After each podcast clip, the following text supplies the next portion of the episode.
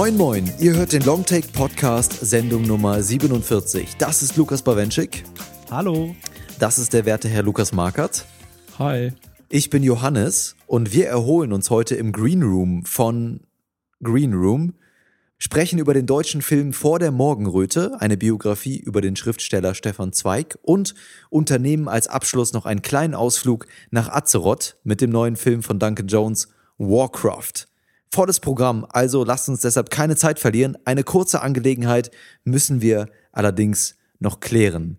In unserer vorletzten Sendung hatte ich einen Preis in Form eines kleinen Dankeschöns demjenigen versprochen, der uns als erster den bürgerlichen Namen des deutschen Regisseurs Akis mitteilt. Und unser Hörer Camille tat dies als erster mit der natürlich korrekten Antwort Achim Borkhardt, Born, Bornhof. Bornhardt. Bornhardt. Das ist schon wieder vergessen. Super. Wie dem auch sei. Du bekommst von mir nun also ganz offiziell ein herzliches Dankeschön und zusätzlich einen fantastischen, Fantastischen Preis. Preis.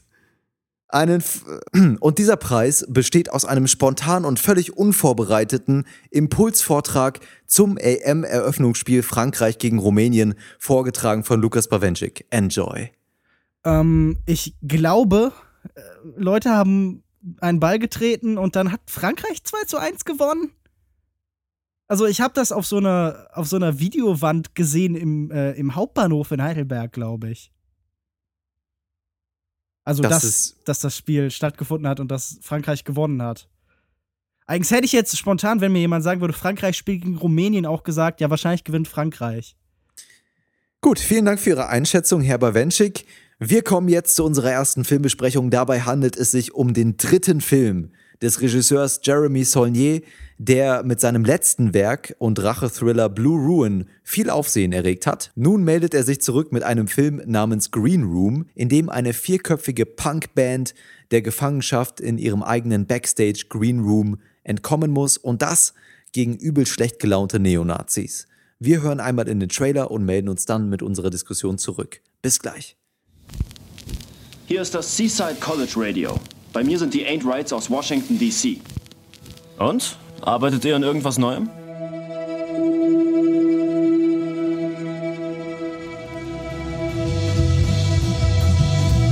Es sind sechs Mäuse für jeden. Ich kann euch einen ordentlichen Gig klar machen. Ladies and Gentlemen, wir sind die Ain't Rights. Entschuldigt, Leute. Ruf die Bullen.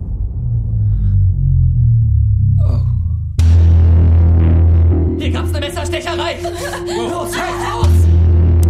Ihr dürft uns hier nicht festhalten, Mann. Wir halten euch nicht fest, ihr geht nur noch nicht. Gibt's hier noch einen anderen Weg raus? Nein. Was glaubt ihr, machen die da draußen? Wir sind sowas von tot. Was sollen wir tun? Jeremy Saulnier dreht nicht einfach gewalttätige Filme, sondern Filme über Gewalt. Sein zweiter Langfilm Blue Ruin war eine düstere Abhandlung über ihre zyklische Natur und über die Frage, inwieweit Konflikte Tradition, Schicksal oder Vererbung sind. Wo Blue Ruin fast Road-Movie-Qualitäten hatte, quasi ein Film auf der Suche, gibt sich Green Room sehr viel konzentrierter. Ein Großteil der Handlung spielt an einem einzigen Schauplatz. Gezeigt wird ein Belagerungsszenario mit klarem Innen und Außen. Es ist eigentlich nicht die Entwicklung, die man erwarten würde. Meist beginnen Filmemacher ihre Karriere im Kleinen, nur um dann kontinuierlich ihren Blick zu erweitern.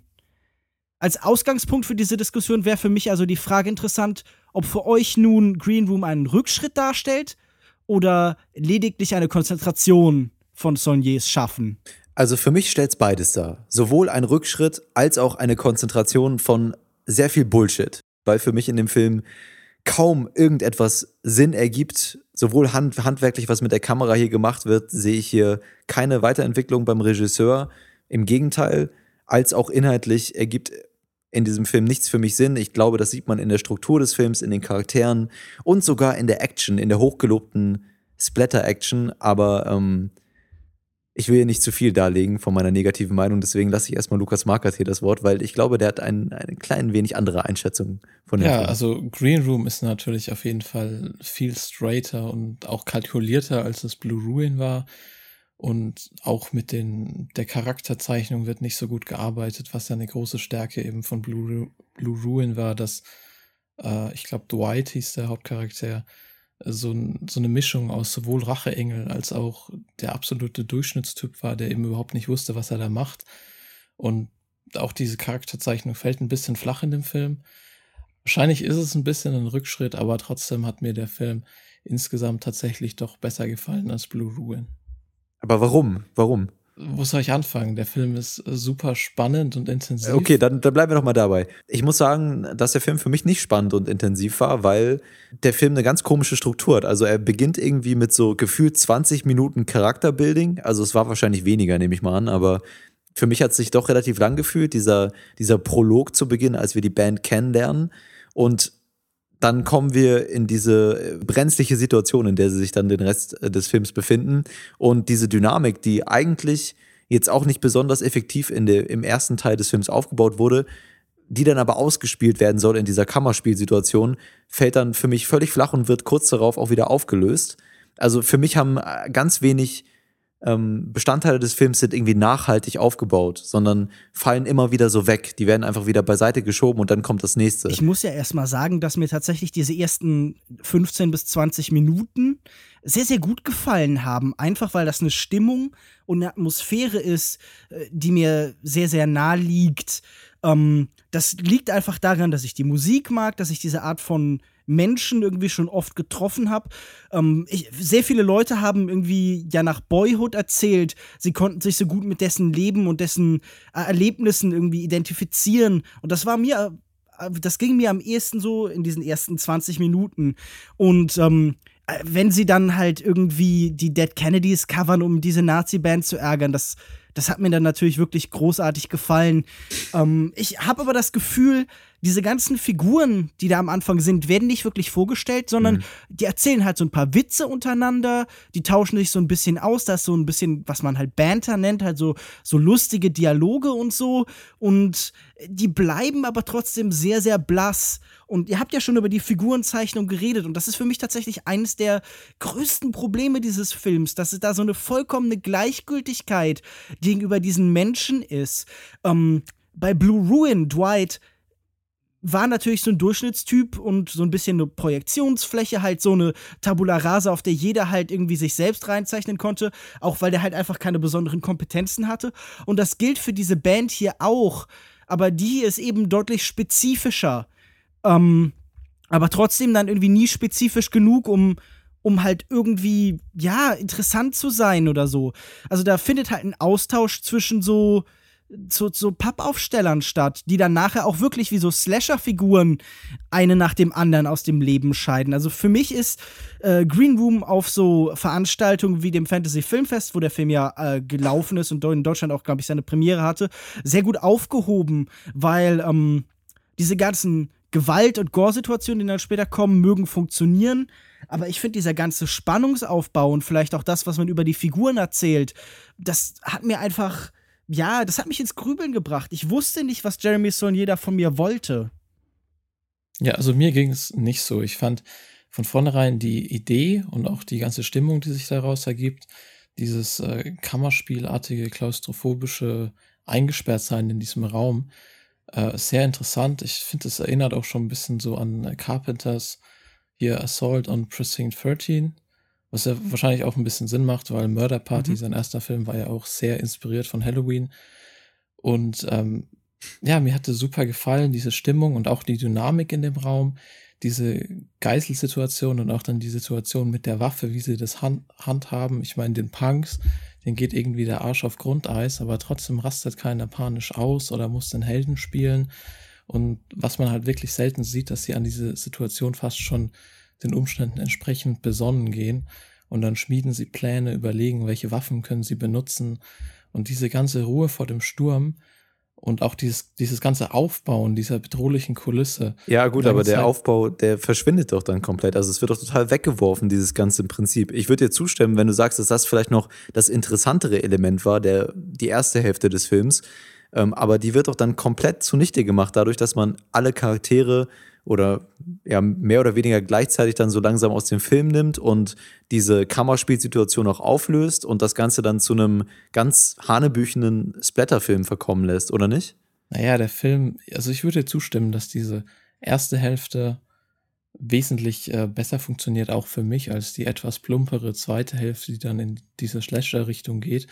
Aber trotzdem, ich meine, wir sind sehr nah bei dem Film an solchen Genrefilmen und ja, ich würde nicht sagen, dass er sein ganzes Potenzial dann wegschmeißt. Ich meine, die zweite Hälfte hat dafür andere Sachen zu bieten. Ich fand gerade so der letzte Akt, wo sie noch in dem Haus sind, fand ich super spannend, super intensiv. Also ich war schon lange nicht mehr im Kino so an meinen Stuhl gefesselt, weil es einfach so spannend war. Die ganze Stimmung, die der Film aufbaut. Ich finde, wirklich, also von Anfang an hast du diese bedrohliche, unheilsvolle Atmosphäre, schon bevor es wirklich zur Sache geht, wo du wirklich, du spürst es kommen, obwohl noch nichts passiert ist. Und danach geht's halt dann, wie gesagt, richtig zur Sache. Und ich finde auch seine Art und Weise, wie er so die Gewalt inszeniert, sie ist kompromisslos, blutig und hart, aber trotzdem, sie tut beim Zuschauer auch irgendwie weh. Und das verkommt aktuell in so einem Film. Also es sind Gewaltspitzen, und trotzdem verkommt das Ganze nie zum Selbstzweck, wenn ich jetzt so Vergleiche anstreben würde. Zum Beispiel The Hateful Eight hatten wir am Anfang des Jahres, wo dann die Blutfontänen spritzen, was für mich irgendwie ein bisschen negativ herausgestochen hat. Oder wenn wir dann Hardcore Henry hatten, wo einfach den ganzen Film über äh, Leute gekillt werden und so, dann wird es einfach ermüdend und, und langweilig mit der Zeit. Und hier finde ich, hat man so genau das richtige Mittelmaß getroffen, wie man sowas inszenieren sollte ich verstehe deine Vergleiche und ich verstehe die Bezüge, die du herstellst. Also ich sehe äh, das Handwerk zu äh, John Carpenter auf jeden Fall. Bei Tarantino, bei Tarantino tue ich mir damit ein bisschen schwieriger. Ich habe nur das Gefühl, die, die Sachen, die diese Regisseure auszeichnen, die gehen Saulnier letztendlich ab. Denn ich glaube zum einen, ist zum Beispiel jemand wie John Carpenter unheimlich clever darin, mit seiner grundsätzlichen Genrestruktur sehr viel mehr zu erzählen. Also wenn man zum Beispiel an Filme denkt wie They Live, die natürlich zum einen halt irgendwie absurde Wrestling-Szenen haben, aber andererseits halt auch eben sehr clever sich mit, mit Ideologie auseinandersetzen und mit der Frage, wie halt irgendwie unsere Weltsicht beeinflusst werden kann. Oder eben auch ein Film wie äh, ja, Halloween oder Assault, Anschlag bei Nacht ist, glaube ich, der deutsche Titel. Das geht mir einfach letztendlich bei Saulnier komplett ab. Ich glaube nämlich, äh, er ist tatsächlich, was so die, die Szenen selbst angeht, die Spannungsszenen, die Kämpfe, nicht untalentiert. Ich glaube, das Problem ist hier tatsächlich einfach auf der Drehbuchebene. Das liegt zum einen an diesen Dialogen, die hier stattfinden, die ich wirklich äh, furchtbar finde. Also er, er schwankt ja hier und ich glaube, das ist so der große Unterschied zwischen Blue, äh, diesem Film und Blue Ruin. Permanent eben zwischen diesem, zwischen dieser extremen Gewalt und ähm, ja, so Humor, also so Comic Relief hin und her. Es geht, geht permanent darum, irgendwie die Stimmung auch so ein bisschen angenehmer oder erträglicher zu gestalten. Man könnte jetzt argumentieren, vielleicht verstärkt dieser Humor den Schrecken fast noch, weil es so ein Verdrängungsmanöver ist.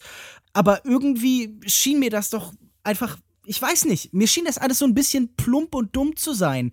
Also er, er wählt da zum Beispiel so ein, ein Leitmotiv, das sich durch den ganzen Film zielt. Diese Figuren reden permanent über die Band, die sie auf die einsame Insel mitnehmen würden. Und die fangen dann alle an bei so klassischen Szenebands, die ich jetzt natürlich auch nennen würde, also sowas wie die Chromax oder halt die Misfits oder die The Damned oder sowas. Alles sehr, sehr gute Wahlen. Da, da, mochte ich die Figuren schon ein bisschen mehr.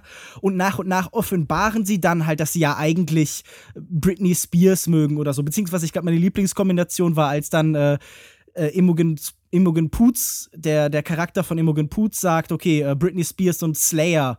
Ähm, aber auf jeden Fall ist hier so angedeutet im Drehbuch so ein Offenbarungsprozess. Durch die Eskalation dieser Situation kehren die so ihr Innerstes nach, Innerstes nach außen und zeigen so eine, eine Wahrheit. Aber das war so, so belanglos und so dumm und vor allen Dingen zieht sich auch bis zum letzten Moment durch. Also selbst in den Momenten, wo am Ende tatsächlich was erzählt werden könnte, wo der Film kulminiert, äh, erzählt dann doch Saulnier lieber einen dummen Witz. Und ich habe mich gefragt, hat das irgendeine bestimmte, äh, ist da, steckt da ein Konzept hinter, eine Idee?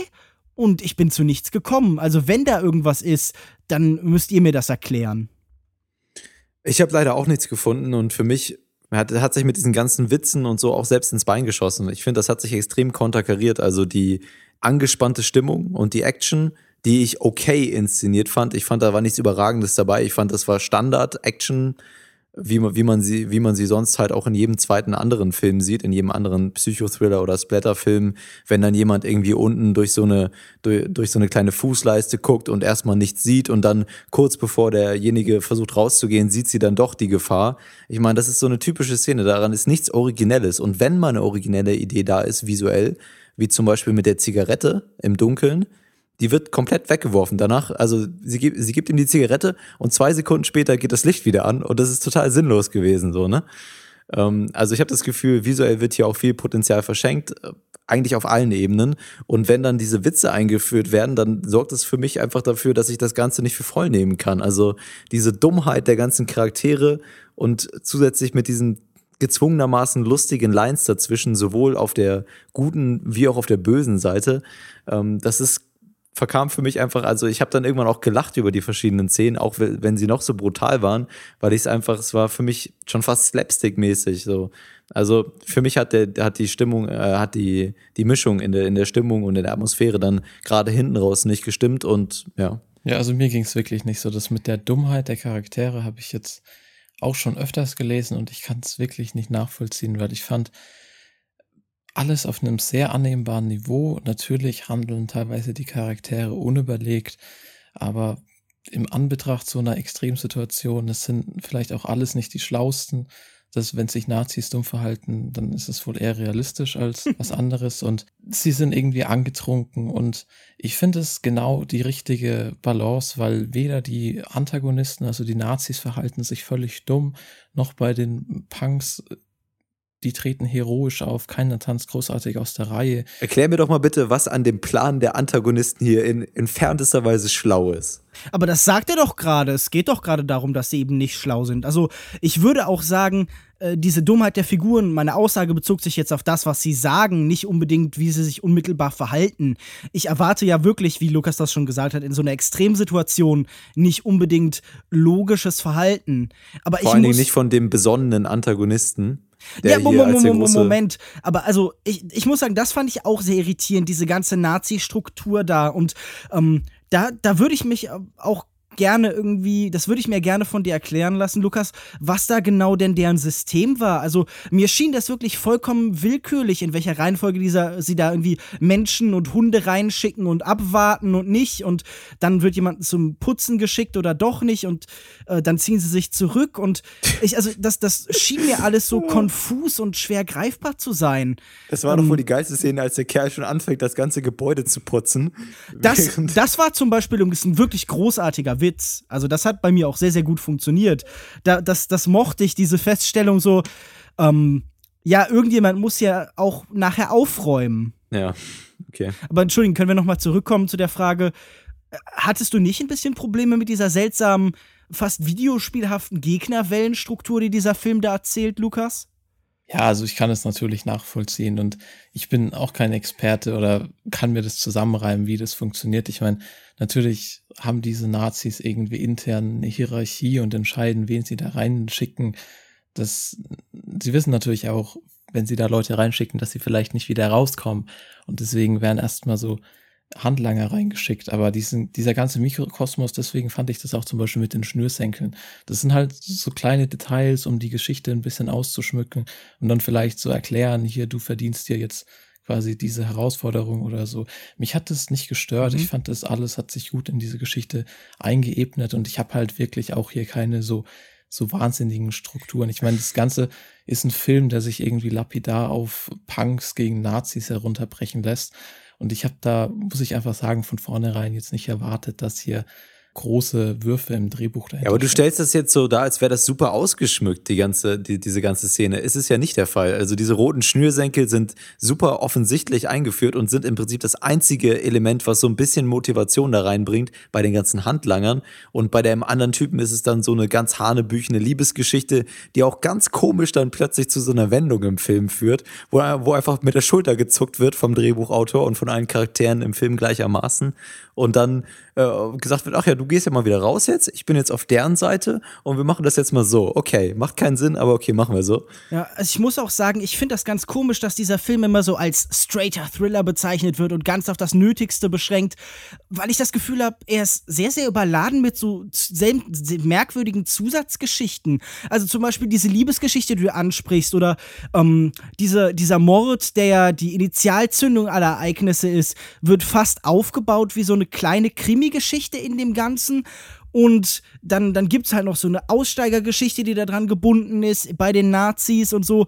Und mir schien das alles so viel. Also, wenn es jetzt wirklich wäre, Nazis gegen Punks, und dieser Film sich nicht in so in seinen Ambitionen verrennen würde, dann, dann wäre ich wahrscheinlich deutlich begeisterter gewesen als jetzt so. Mhm. Weil jetzt schaue ich die ganze Zeit auf diese komische Ansammlung von MacGuffin und Ansätzen und Handlungsstränge, die ins Nichts laufen und bin die ganze Zeit so ein bisschen genervt, dass sie sich so verrennen. Das ist nämlich der Punkt. Der Film weiß einfach nicht, was er sein will. Ersten 20 Minuten wird eine Charakterdynamik versucht aufzubauen.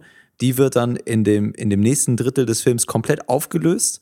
Während dieser Auflösung versucht man ein Kammerspiel in so einem kleinen Raum zu erzählen, wo wenig originelle Ideen stattfinden. Ich fand es okay. Ich fand ist einigermaßen interessant mit der Waffe und mit dem dicken Kerl und so weiter äh, und, und mit diesem äh, Alpha-Tier innerhalb dieser Punkband, der auch so ein bisschen körperlich fit ist. Aber also ich meine, das ist jetzt nichts, was irgendwie originell wäre oder besonders interessant. Und das wird aber dann auch wieder aufgelöst, um dann zu einem Splatterfilm zu gehen, der sich selbst konterkariert mit äh, dummen Entscheidungen und komischen Witzen. Also für mich wurde sich hier so alle, alle 20 Seiten im Drehbuch wurde sich umentschieden, was man hier eigentlich erzählen will und wie man es erzählen will. Und das, ich finde, das hat man extrem gemerkt in dem Film. Ich würde einfach nochmal auf die Witze zurückkommen und sagen, dass ich sie wirklich völlig in Ordnung fand. Dieser Gag mit der Band für die einsamen Insel. Ich finde, der hat für eins, zwei gute Lacher oder Schmunzler gesorgt. Und zum anderen hat er die Atmosphäre einfach aufgelockert, weil dieser ganze Film ist so unangenehm und bedrückend.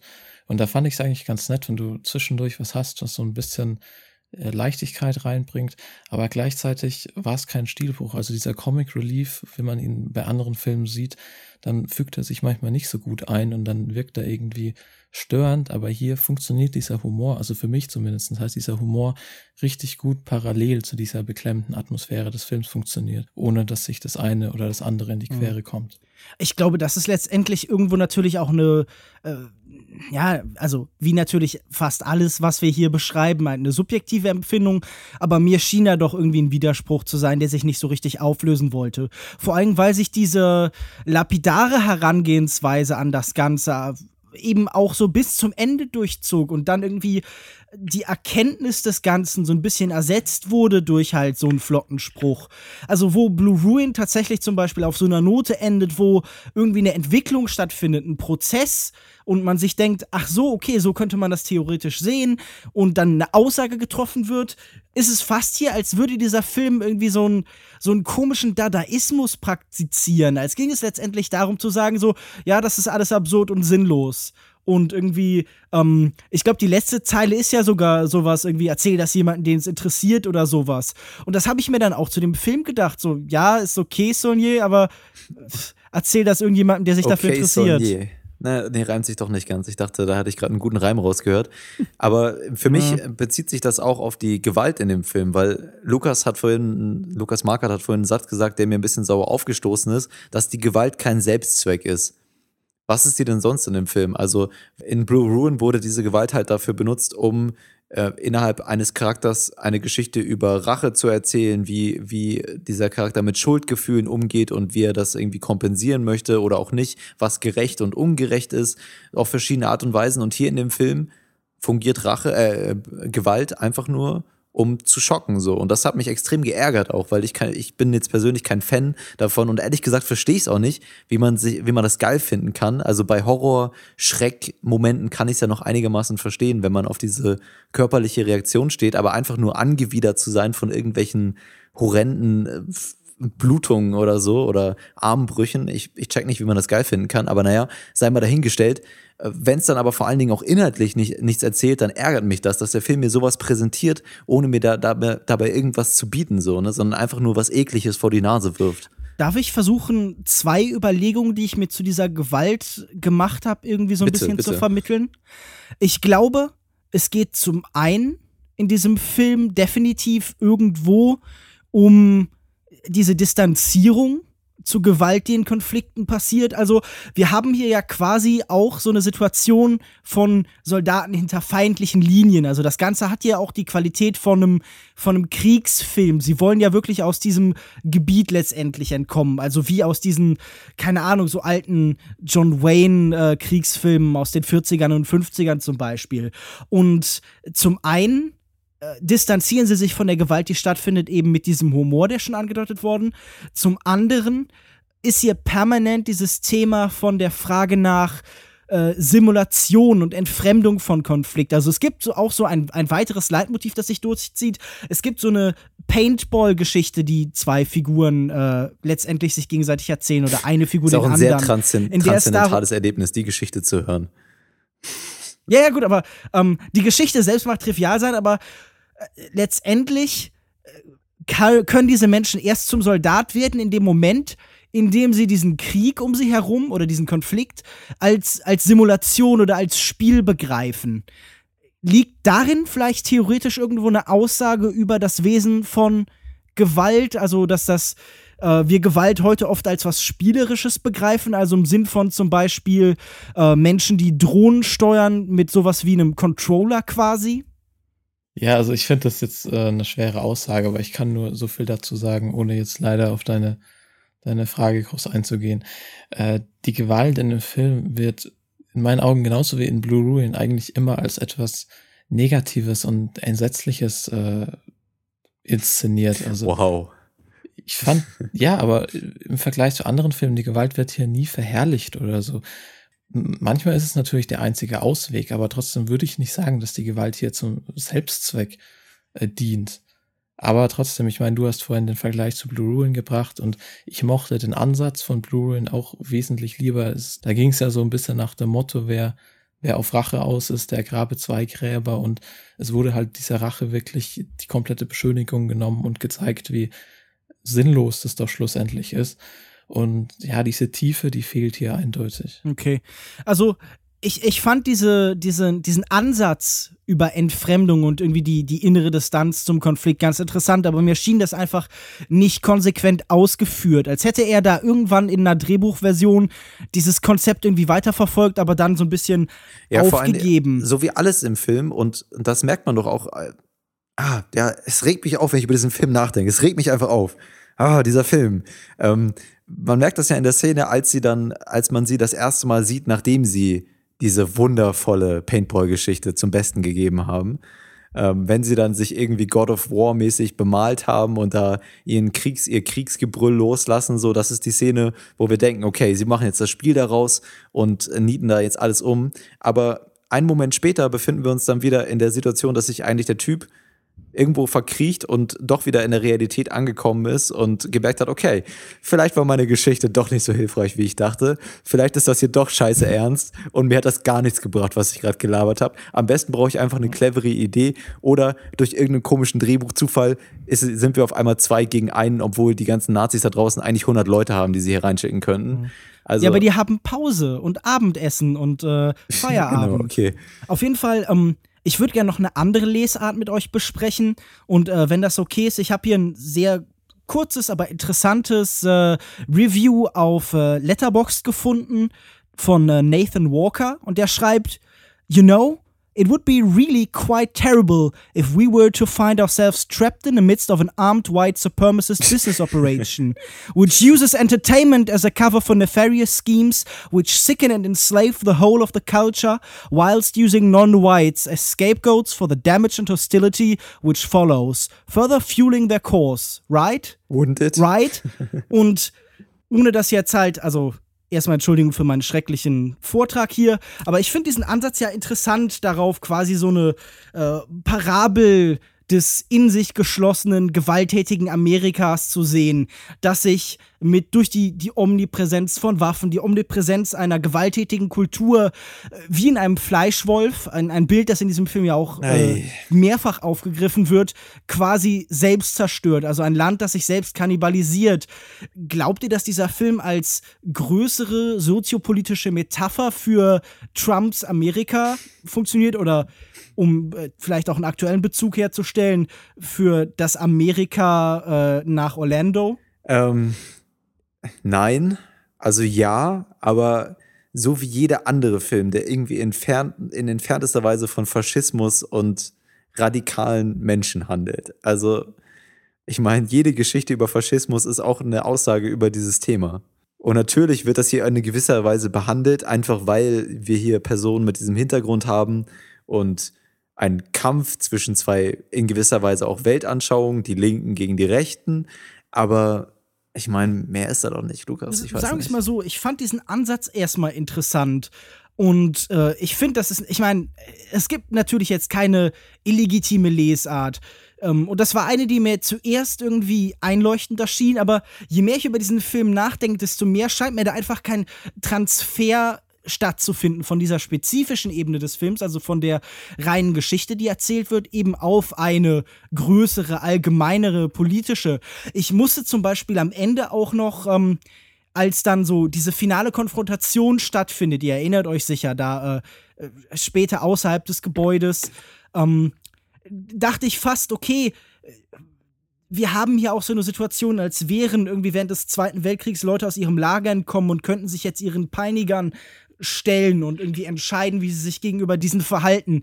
Aber was mich unheimlich frustriert hat, ist dann, dass das so einfach und so plump gelöst wird und auch eben tatsächlich, wie ich schon angesprochen habe, mit einem Gag. Also mir schien diese finale Konfrontation durchaus eine Sprengkraft zu haben. Da schien durchaus die Möglichkeit, eben wie in Blue Ruin eine Aussage zu treffen, die dann vollkommen verschenkt wird. Also, ähm, wir haben da ja wirklich Schüsse, die ins Leere gehen und das Ganze vollkommen belonglos machen und die Aussage verweigern.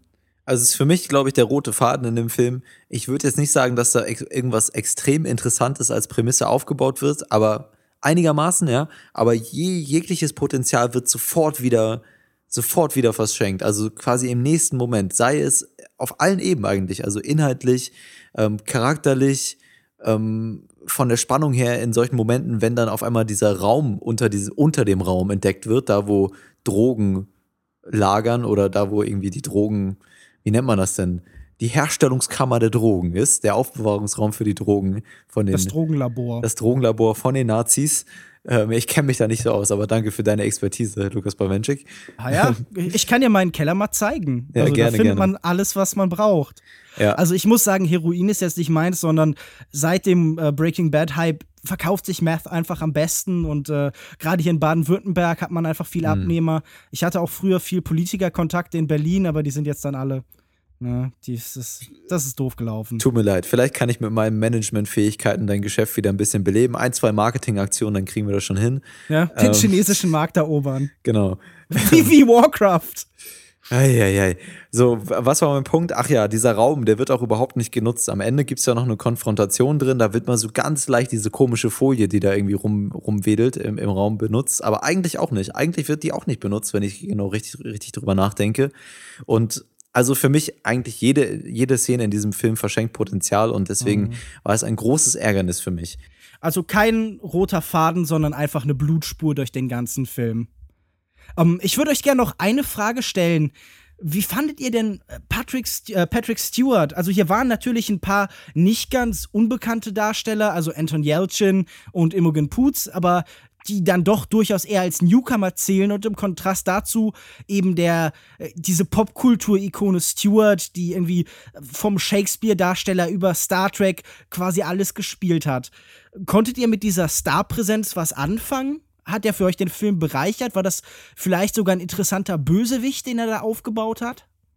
Also über Patrick Stewart gab es ja allein schon wegen der Rolle vorher sehr viel Bass. Und also mir hat er gut gefallen in der Rolle, auch einfach mit seinem Aussehen und seiner tiefen Stimme, wie er halt diesen Nazi-Anführer gemimt hat.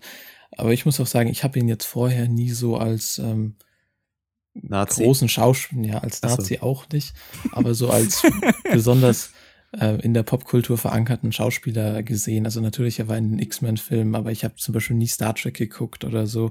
Also war für mich jetzt der Wandel nicht so, so groß. Aber er hat die Rolle auf jeden Fall gut gemacht. Ich fand alle anderen Schauspieler eigentlich sehr ordentlich. Anton Jelchin gefällt mir sonst eigentlich nicht so, aber ich fand ihn hier eigentlich okay, hat sich gut eingefügt äh, Macon Blair aus Blue Ruin oder Murder Party fand ich toll, mhm. ihn auch mal so in einer selbstbewussteren Rolle zu sehen als zum Beispiel in Blue Ruin. Und wer mir tatsächlich am besten gefallen hat, war Imogen Poots, die einfach super badass hier war und Mhm. Also ich muss sagen, ich hatte mit ein paar von diesen Performances tatsächlich auch so ein bisschen Spaß. Also Imogen Poots hat, hat mir darin gefallen. Das war nicht schlecht. Patrick Stewart hat mich tatsächlich enttäuscht. Mhm. Für jemanden, der halt noch der trivialsten Rolle sehr viel Gravitas verleihen kann. Also zum Beispiel eben X-Men oder auch eben diese ganzen äh, Star Trek-Filme.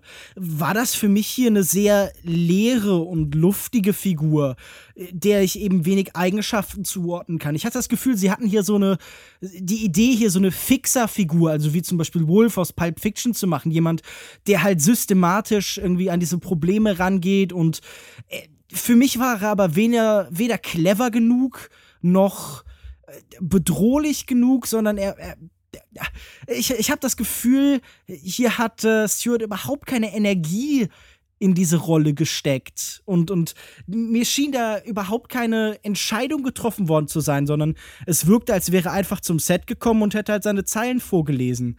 Also der hätte mir jeder andere Stewart oder, oder Kristen Stewart vielleicht sogar deutlich besser gefallen. Das hätte ich auch interessanter gefunden. Und also für Überlegt mich, euch mal, wie geil das wäre, Kristen Stewart als Nazi-Anführerin. Stelle ich mir interessant vor. Für mich war es auch eine extreme Enttäuschung ähm, hier mit dem Herrn Stewart, weil gerade wenn man ihn und sein Gesicht dann sieht, dann hat man natürlich gewisse Erwartungen auch an die Rolle und ob das jetzt an ihm, an ihm, an ihm lag oder am Drehbuch oder wahrscheinlich an beidem, ist es halt einfach umso enttäuschender, wenn dann aus dieser Figur nichts rauskommt als irgendwie der 0815 Bösewicht mit, mit seinen schlechten Plänen. Also, ja, also, ja. Und dann auch, auch im letzten, äh, in dem letzten Austausch, den wir jetzt nicht so explizit ansprechen wollen, hast du ja eben auch schon gesagt, äh, ist seine Figur auch extrem blass. Also da passiert gar nichts mit dieser Figur, die sonst immer die große Klappe in dem Film gehabt hat. Ähm, naja. Mhm. Gut. Bevor wir zum Fazit kommen, möchte ich noch sagen, äh, alle beteiligten Hunde waren natürlich toll. Ich fand das ganze Element mit den Hunden auch, wie sie dann quasi mit den Speakern diese Hunde abschrecken und so. Fand ich sehr interessant gelöst. Und natürlich das Ende als Hundefreund ging einem da so ein bisschen das Herz auf. Ich finde es so ein bisschen komisch, diese Hunde. Sobald die einem, scheint mir so, sobald die einmal diesen hohen Ton gehört haben, sind die für den Rest ihres äh, Lebens extrem lethargisch. Also es ist nicht so, als könnte jemand hingehen und dieses Mikrofon da wieder vom Lautsprecher runternehmen und man könnte die Hunde wieder reinschicken, also ich glaube, das geht nicht. Die sind dann halt einfach in Mel Melancholie versunken, die Hunde, wenn die dieses Geräusch hören. Ich glaube, das ist auch wissenschaftlich bewiesen, oder? Hm. Die Hunde haben halt einen Lebenswandel erfahren. Die größte Charakterentwicklung machen diese Hunde durch, die sich von der Gewalt abwenden hin zu einem Leben in Freiheit. Hm. Nazis sind innerlich keine, äh, Hunde sind innerlich keine Nazis. Nazis ne, sind innerlich wahrscheinlich Hunde. Hunde. Ja, gut. ähm, dann beginnen wir mal mit dem Fazit und ich würde sagen, lass uns den Hate vorneweg rausschieben und dann äh, die Liebe triumphieren lassen von Lukas Markert. Deswegen, ich fange einfach mal an, weil ich am meisten Hate, glaube ich, habe. Dieser Film hat mich sehr genervt, ähm, besonders auch in der Retrospektive jetzt nochmal, wenn wir drüber geredet haben. Hat es mich schon geärgert, dass ich mein Geld und meine Zeit dafür geopfert habe. Fast noch mehr als bei Warcraft, aber dazu kommen wir später. Ähm, weil ich doch auch Erwartungen an Zollen hatte, weil ich das Gefühl hatte, das könnte ein cleverer Psychothriller wieder werden und der Film hat in jedem Moment Potenzial verschenkt. Jede kleinste interessante Sache, die er über kurz oder lang versucht einzuführen, ähm, wird sofort wieder aufgelöst und das nicht besonders clever. Ich fand äh, die, die Action nicht besonders einfallsreich, eigentlich nur nach 15. Ich fand es nicht besonders spannend. Die Splatter-Sachen haben mich geekelt und kein Inhalt geliefert. Ähm, deswegen war das für mich jetzt, je, je mehr ich mich in Rage rede, desto ich gebe einfach mal 0,5 von 5 Sternen. Who cares? Es ist eine übertriebene Wertung. Ich meine es nicht so eigentlich, aber mich ärgert der Film gerade so sehr, dass ich es einfach Jetzt mal so mache. steht zu deiner ja, Wertung, du 0,5 von 5. Was ist das eigentlich für ein Piece of Shit hier? Tatsächlich hatte ich das Gefühl, dieser Film hat für mich in der Nachbetrachtung viel verloren. Doch äh, jetzt gerade im Laufe dieses Gesprächs habe ich gedacht, ach, es gibt doch schon noch ein paar interessante Sachen da dran. Es gibt doch schon ein paar Gedanken, die angerissen werden. Und Saunier hat definitiv sein grundsätzliches Handwerk nicht verlernt. Der kann schon spannende Szenen inszenieren. Leider baut er darüber hinaus nicht viel auf. Er reißt alles, was er tatsächlich aufbauen kann, beim Drehen mit dem Hintern wieder ein. Er verliert sich in diesem komischen, kruden Humor, der sicher nicht schlimm ist, der auch ganz lustig ist, aber mit dem wenig erzählt wird. Und mir scheint dieser Film einfach ein großer Rückschritt zu sein gegenüber Blue Ruin. Ich konnte schon einiges mit ihm anfangen und ähm, er ist bei weitem nicht so schlecht, wie Yoko in seinem 0,5. flammenden Zorn hier jetzt äh, anklingen lässt. Aber er ist einfach leider sehr durchschnittlich und ich habe mehr erwartet und würde ja, eine Sternebewertung geben. Drei von fünf Sternen. Ja, ich bin gerade damit beschäftigt, Joko von allen meinen Kontaktlisten zu löschen. Nein, ich, ich respektiere natürlich deine Meinung und ich kann einige eurer Kritikpunkte natürlich auch sehr nachvollziehen, aber trotzdem, mir hat der Film einfach sehr gut gefallen. Ich fand ihn Anfang des Films, wie er aufgebaut wurde, fand ich super. Die Atmosphäre, auch wo wir gar nicht drüber gesprochen haben.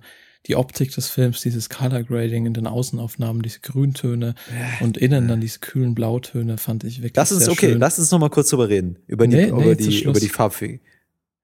Ich sag ja nur, blau gegen rot zu stellen, das ist natürlich super originell.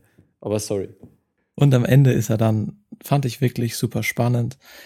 Ich muss trotzdem sagen, ab der Mitte läuft alles so ein bisschen nach Schema F ab und der Film ist halt sehr berechnet auf einen bestimmten Effekt ausgelegt und am Ende knickt er auch einfach irgendwann ein in seiner eigenen Konsequenz, aber dennoch, ich finde, der Film erreicht in seinen, er dauert knapp 90 Minuten und in denen erreicht er wirklich viele, er ist super komprimiert, hat kaum Leerlauf und ich fand ihn gut besetzt, thematisch erfrischend, ist nicht super originell, aber man sieht sowas nicht alle Tage. Gerade so kompromisslose Genrefilme gibt's in meinen Augen viel zu wenig und ich würde auf jeden Fall vier von fünf Sternen geben. Könntest du nicht einfach um Yoko auszugleichen fünf Sterne geben? Okay, ich gebe fünf von Du fünf gibst sowieso Sternen. viel zu selten extreme Werte.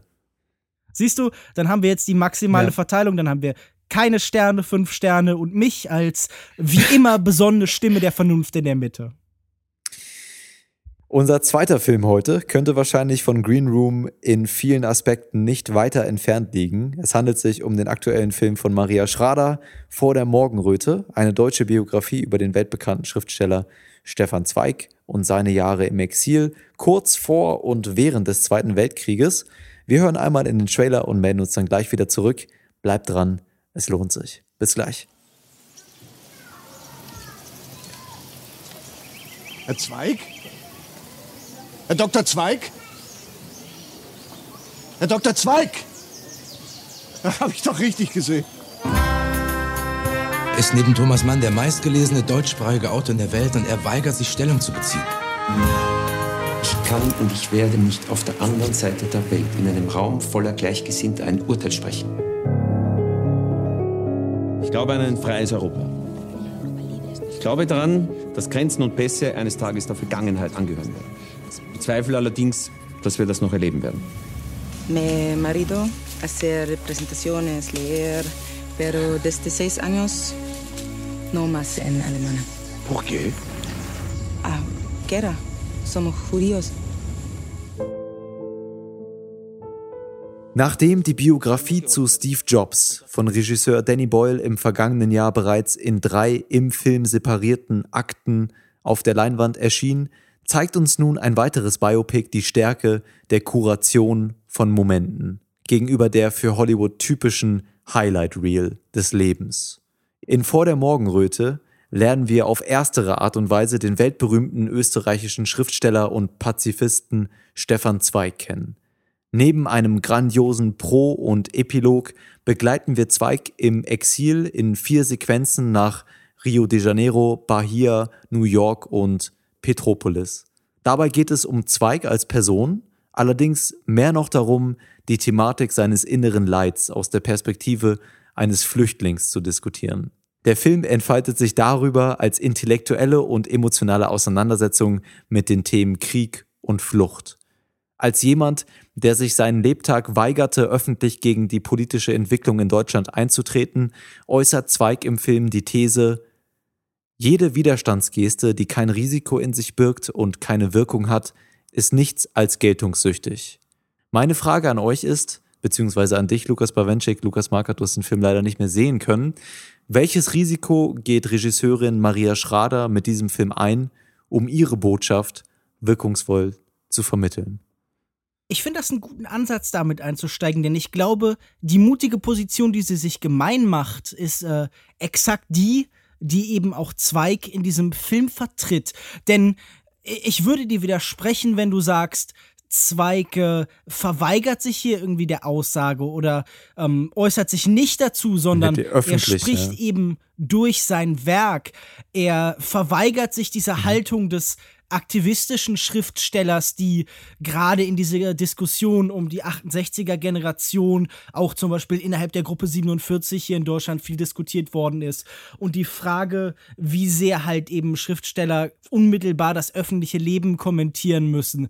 Und er entscheidet sich eben für eine sehr zurückhaltende Position, nämlich das Wirken durch, ja, das, was man schreibt. Und das macht eben auch äh, Schrader hier indem sie letztendlich nie irgendwie explizite Aussagen trifft, zum Beispiel auch irgendwie über unsere politische Gegenwart, über das Wesen der Flucht, über das Verhältnis zwischen mhm. Schriftsteller und Politik und vor allen Dingen eben zu der Frage, inwieweit ist der Einzelne verpflichtet, tätig zu werden, sondern indem sie das eben so andeutet. Es ist tatsächlich eine sehr mhm. gute Filmbiografie, weil, wie du das schon beschreibst, hier keine Aneinanderreihung von wichtigen Momenten und Höhepunkten stattfindet, sondern sowas sehr Schlaglichhaftes oder, oder Sprunghaftes stattfindet.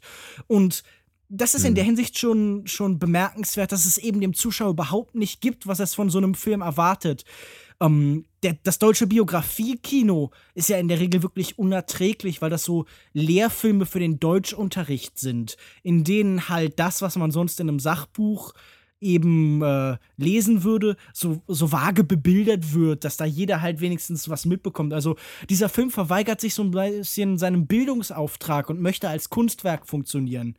Und, und hat dabei ähm, was extrem Selbstbewusstes, ja. Also wenn wir allein bei der ersten Einstellung im Film beginnen mit dem Prolog, also es sind ja insgesamt sechs Kapitel, vier Hauptkapitel und dann ein Pro- und Epilog. Ich würde sagen, der Pro- und Epilog, das sind fast schon die stärksten Szenen im Film. Oder für mich sogar mit Abstand die stärksten Szenen im Film, wenngleich alle anderen. Auf jeden Fall. Also das sehe ja, ich ähnlich. Alle anderen Sequenzen sind auch gut und fokussieren sich auch schön äh, auf, auf, eine, auf eine komplexe Darstellung des Charakters und der Thematik in seinem Innern, aber der Pro und der Epilog sind einfach wunderbar. Also im Prolog haben wir eine feste Einstellung, die eben so ähm, die Vorbereitung bei einem Dinner in Brasilien zeigt, einem äh, helfe mir mal auf die Sprünge. Wie beschreibe ich das am besten? Ja, genau, so einem Empfang eben von, äh, ich glaube, dem Präsid Bürgermeister. Ja der, oder der, dem, ach Quatsch, dem Präsidenten von Brasilien natürlich. Genau, ja. Und hier wird dann halt irgendwie sehr faszinierend mit so einer Zentralperspektive gearbeitet. Also so sehr lange Plansequenzen, die mich persönlich so ein bisschen so an das Schaffen von Roy Anderson erinnert mhm. haben. Also eine große, ein großer Rahmen, in dem dann eben die Menschen äh, agieren und für mich schien da gerade in dieser ersten Szene so der, der Sinn des Ganzen zu sein, tatsächlich auch das zu machen, was eben äh, Zweig immer für sich selber gesagt hat und was er eben in diesem Film auch deutlich äh, zu erkennen gibt, also zumindest äh, der Darsteller Josef Hader, der Kabarettist, der hier eben dann Stefan Zweig übrigens sehr, sehr gut verkörpert, mhm. nämlich ähm, so eine Verlorenheit in der Masse, in der Menschheit. Er äh, beginnt ja mhm. sein wahrscheinlich äh, bekanntestes Buch oder seine bekannteste Geschichte, die, äh, die Welt von gestern, seine, sein, seine Biografie, äh, im Vorwort auch mit den Worten, ich habe meiner Person niemals so viel Wichtigkeit beigemessen, mhm. dass es mich verlockt hätte, anderen die Geschichte meines Lebens zu erzählen. Genau, genau. Und ähm, wir, wir sehen hier eben eben als einen von vielen Handelnden, als einen Teil der Welt, der aber immer wieder in so eine hervorgehobene Position geschoben wird, gegen jeden Willen, gegen jedes Bedürfnis. Ich glaube, auch der Schriftsteller ist ja nicht automatisch eine Figur, die irgendwie auf der Bühne stehen will und sich feiern lassen möchte, sondern der Schriftsteller hat auch immer was Eremitisches in sich, denn er, er zieht sich ja zurück, um zu schreiben vor der Welt. Also er ist eben äh, kein, kein Schausteller oder kein Politiker.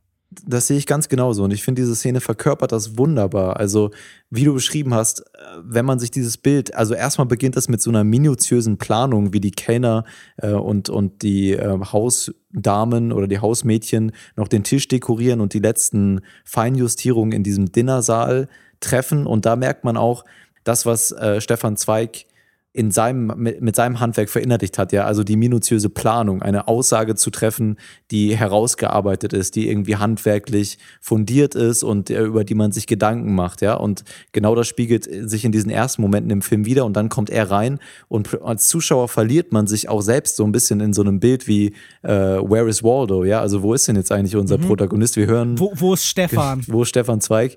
Wir hören seine Stimme schon in den Dialogen, wie er sich eigentlich auch ganz ähm, amüsiert in diesen kleinen Gesprächen befindet und dann, wie du auch gesagt hast, so langsam in den Mittelpunkt gerückt wird und sobald er da ist, ähm, er tritt einigermaßen souverän auf, aber man merkt das in so kleinen äh, Gesten, wenn er dann zum Beispiel nochmal aufsteht, nachdem er bemerkt, okay, eigentlich war ich mit meiner Ansprache jetzt doch nicht ganz zufrieden, ich würde da noch gern was hinzufügen, merkt man eben, dass er jemand ist, der seine, seine Aussagen und, und seine Inhalte sehr geplant und kalkuliert äußern möchte und eben so spontan eher nicht auftreten möchte und nicht so ins Rampenlicht gerückt werden möchte. Und das kommt in dieser Szene wunderbar durch und verbindet auch den Prolog mit dem Epilog, spannt diese Brücke, wenn man ähm, bedenkt, ich will jetzt nicht zu spezifisch darauf eingehen, aber wie die Kamera im Epilog platziert wird. Na gut, also ich, ich finde, es ist ja kein Spoiler, wenn man ein äh, klar biografisches Werk äh, genauso beendet, wie dann eben auch das Leben von äh, Stefan Zweig geendet hat, nämlich eben mit dem, mit dem Freitod. Genau, ja. Was bei der Kamera in diesem Epilog so schön gewählt wurde, war die, die Platzierung, dass man ihn am Anfang nicht sieht und die Kamera ist auf einen Spiegel gerichtet und ab einem bestimmten Zeitpunkt wird dieser Spiegel oder ich weiß nicht, ist es eine Tür? Ich glaube, das ist ein Spiegel vom Schrank oder so ähm, oder ich, ich habe es nicht mehr so genau in Erinnerung, aber wird er dann gedreht, ja, also ähm, das Es ist eine spiegelnde Schranke. Spiegelnde Schranke, genau, die wird, die wird aufgemacht oder so oder zugemacht und auf einmal ähm, bekommen wir als Zuschauer das Bild von Stefan Zweig als Leiche auf seinem Bett liegend und dadurch wird eben deutlich, ähm, was auch versucht hier Schrader zu machen, ja, also dass das Rampenlicht posthum auf ihn zu wenden und nicht auf ihn als Person, sondern auf das, was er aussagen möchte. Es ist auch eine Aufforderung in gewisser Weise. Setzt euch mit diesem Mann auseinander. Und das ist genau das, was dieser Film bei mir hervorgerufen hat. Neben diesen, den Emotionen und der Atmosphäre und den thematischen äh, Denkanstößen, die mir der Film gegeben hat, war auch nach dem Film erstmal bei mir die Frage offen, okay, was hat der nochmal genau gemacht, eigentlich Stefan Zweig? Und äh, ich glaube, das ist auch eine ganz klare Intention hier von Maria Schrader, wie sie hier mit der Kamera arbeitet und ihrem ihrem Kameramann. Ich glaube, ein Österreicher auch. Äh ich, ich finde interessant, dass die Kamera so ein bisschen ist wie er in diesem Film, denn sie, sie gibt sich statisch gegenüber einer Welt, die sich verändert. Und wir können uns als Zuschauer dann immer fragen, ist das eben Sturheit oder hat das was Beständiges? Mhm. Ist das Feigheit oder ist das einfach eine Konsistenz und eine, eine innere äh, Entschiedenheit? Also ist das ein ein Weggucken theoretisch wie in der letzten äh, Einstellung oder ist das Weggucken, das da angedeutet wird, doch eigentlich eins, das durch die Spiegelung und die Veränderungen, die dann stattfinden, ein direktes, ein direkterer Blick mhm. auf das oder ein effektiverer Blick auf das, was passiert ist, als hätte man eben wie in der ersten Einstellung so auf die Ereignisse stur eben gestarrt und ähm, ich, ich finde interessant, wie eben mit dieser Kamera innen und außen und vor allen Dingen Handeln und Inaktivität äh, verhandelt werden. Also es gibt für mich das eindrücklichste Bild, das in diesem Film stattfindet, ist, wir, wir sehen äh, Zweig bei einer Autofahrt und da spiegelt sich in den Scheiben seines Autos ein Feld, auf dem gerade eine Brandrodung stattfindet. Mhm. Und dann, dann überlagern sich zwei Bilder, nämlich der, der einfach ruhig schauende Zweig und eben dieses, dieses Feuer. Da musste ich auch wieder an die Welt von gestern denken, indem er eben davon schreibt, dass ähm, im Laufe dieses Zweiten Weltkriegs für den Europäer die innerste Existenz aufgewühlt wurden und äh, von fast pausenlosen vulkanischen Erschütterungen äh, schreibt er da, die, die die europäische Erde heimsuchen. Und was mir ganz wichtig scheint in diesem Film ist zum einen, wie äh, da, da dieses Innere immer in Bildern dargestellt wird, aber es ist kein psychologisches Inneres. Also hier gibt es nie eine Erklärung für den Selbstmord. Hier gibt es nie den Versuch zu ergründen, was dieser Mensch denn da eigentlich, was ihn dazu getrieben wird und was er tun will, sondern ähm, es gibt so Andeutungen mhm. und es, es, es bleibt sehr viel Vermutung, genau wie halt äh, sich fürs historische Persönlichkeiten wahrscheinlich nie komplett erklären lassen. Und es ist eben der Kontrast zwischen dem tatsächlichen Exil, das er begangen hat, und dem, was dann eben äh, Thomas Mann mit dem inneren Exil, mhm. also so einem inneren Widerstand beschrieben hat, dass das nämlich eben die Autoren annehmen mussten oder dass sich die Autoren zurückziehen mussten, die eben in Nazi-Deutschland geblieben sind oder äh, vielleicht auch in Nazi-Österreich. Ja.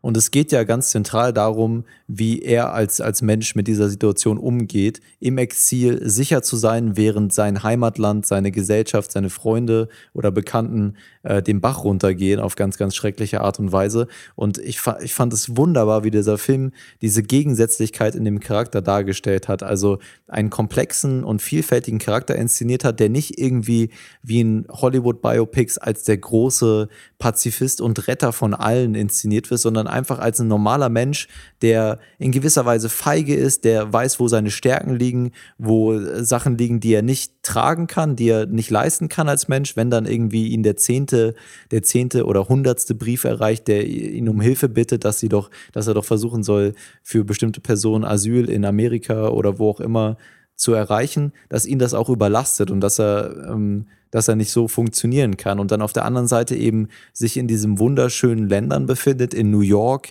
in Brasilien und. Das wunderschöne Land New York. Äh, ja, ich meine in Amerika, aber New York ist ja generell eine Stadt, die von vielen bewundert wird.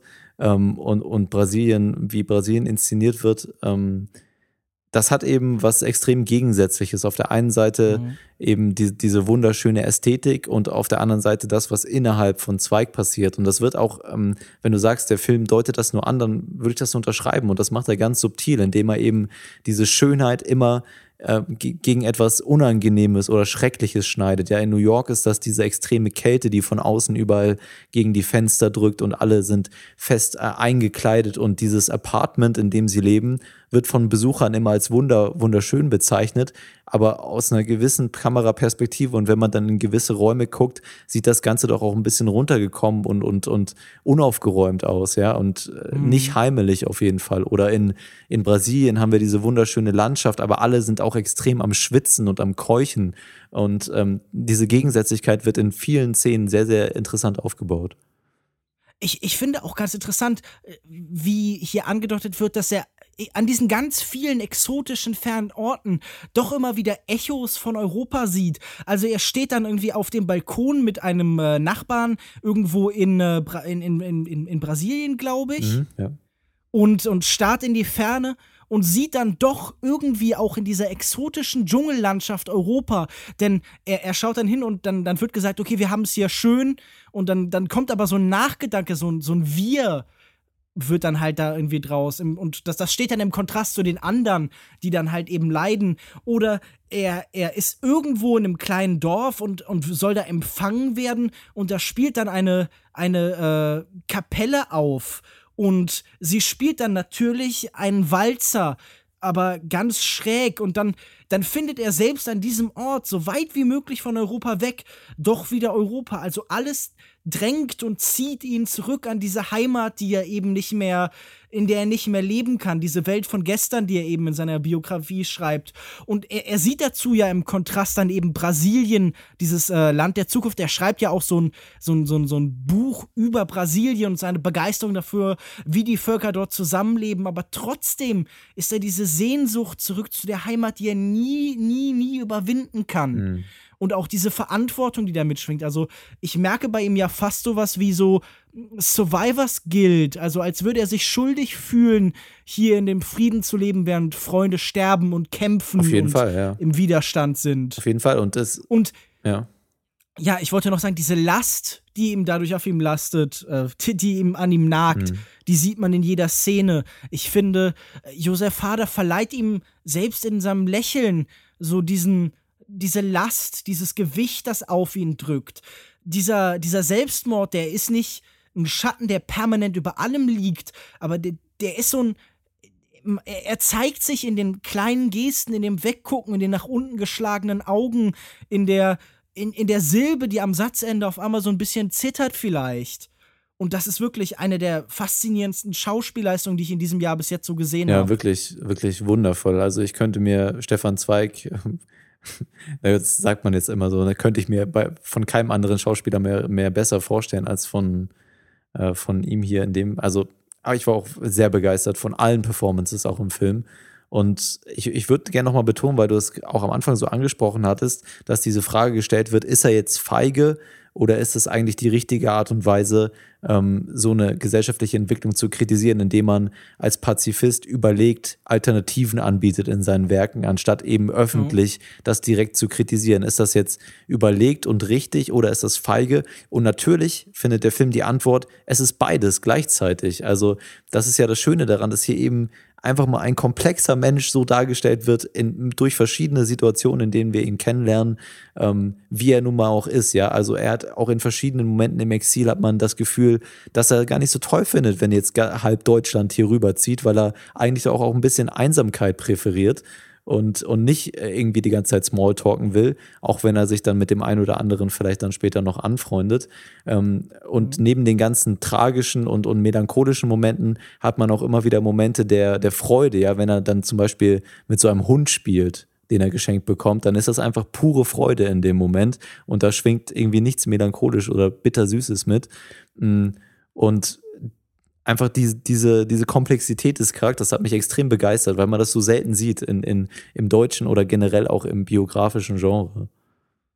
Ja, wie schon angedeutet, das ist ja auch eine Haltung, die es eigentlich selten gibt. Eine, ähm, man, man könnte sie jetzt vielleicht Elfenbeintürmisch nennen oder äh, ich, ich glaube, die Wortwahl ist, ähm, äh, es gibt so ein, ein Garten Eden, ein Paradies der Glückseligkeit in, des Schriftstellers, dass äh, ein anderer Redner bei dieser PEN-Konferenz, die erste der vier Sequenzen, die wir eben vorgestellt haben, dieser PEN-Kongress, da gibt es ja einen anderen Redner, der eben im Gegensatz, im Kontrast zu ihm steht, der so was Lautes und Polemisches hat. Und ich glaube, das ist erstmal in der Regel die attraktivere Position auch. Diese, das, das Polemische, das Aggressive. Ich meine, jeder, der irgendwie äh, auf, auf Twitter oder auf Facebook ist oder so, kennt diesen Impuls, herauszubrüllen und die anderen niederzumachen.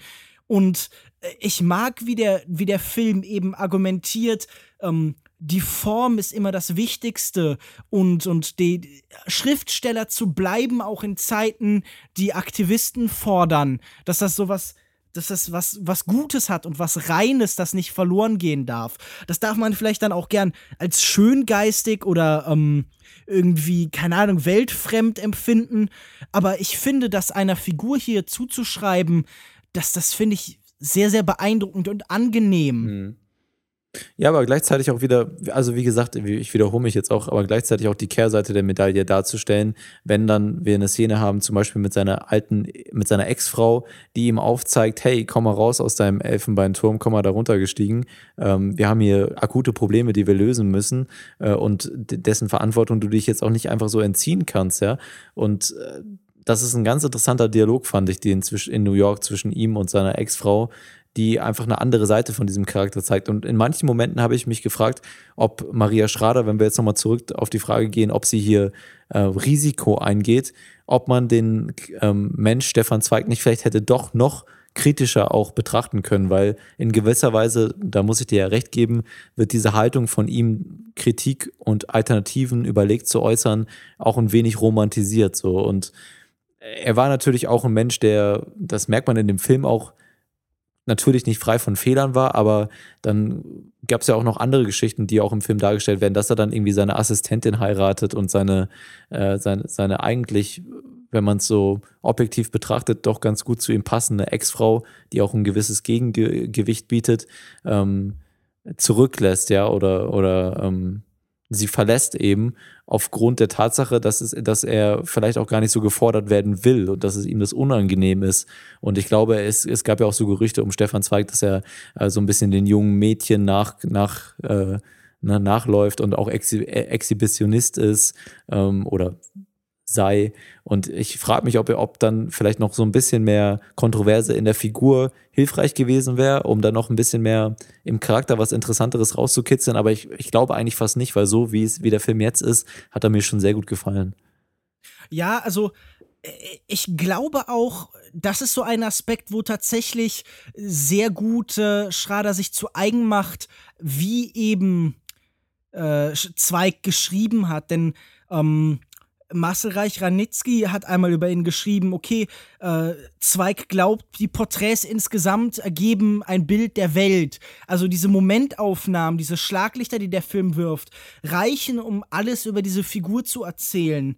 Und ähm, ich glaube, in diesem Fall funktioniert das gut. Ich hätte gar nicht mehr Zuspitzung oder Darstellung von so äh, von Schwächen oder Problemen eben irgendwie das, das, dem hätte ich nicht bedurft, sondern das war für mich alles in dem, was erzählt wurde, schon drin.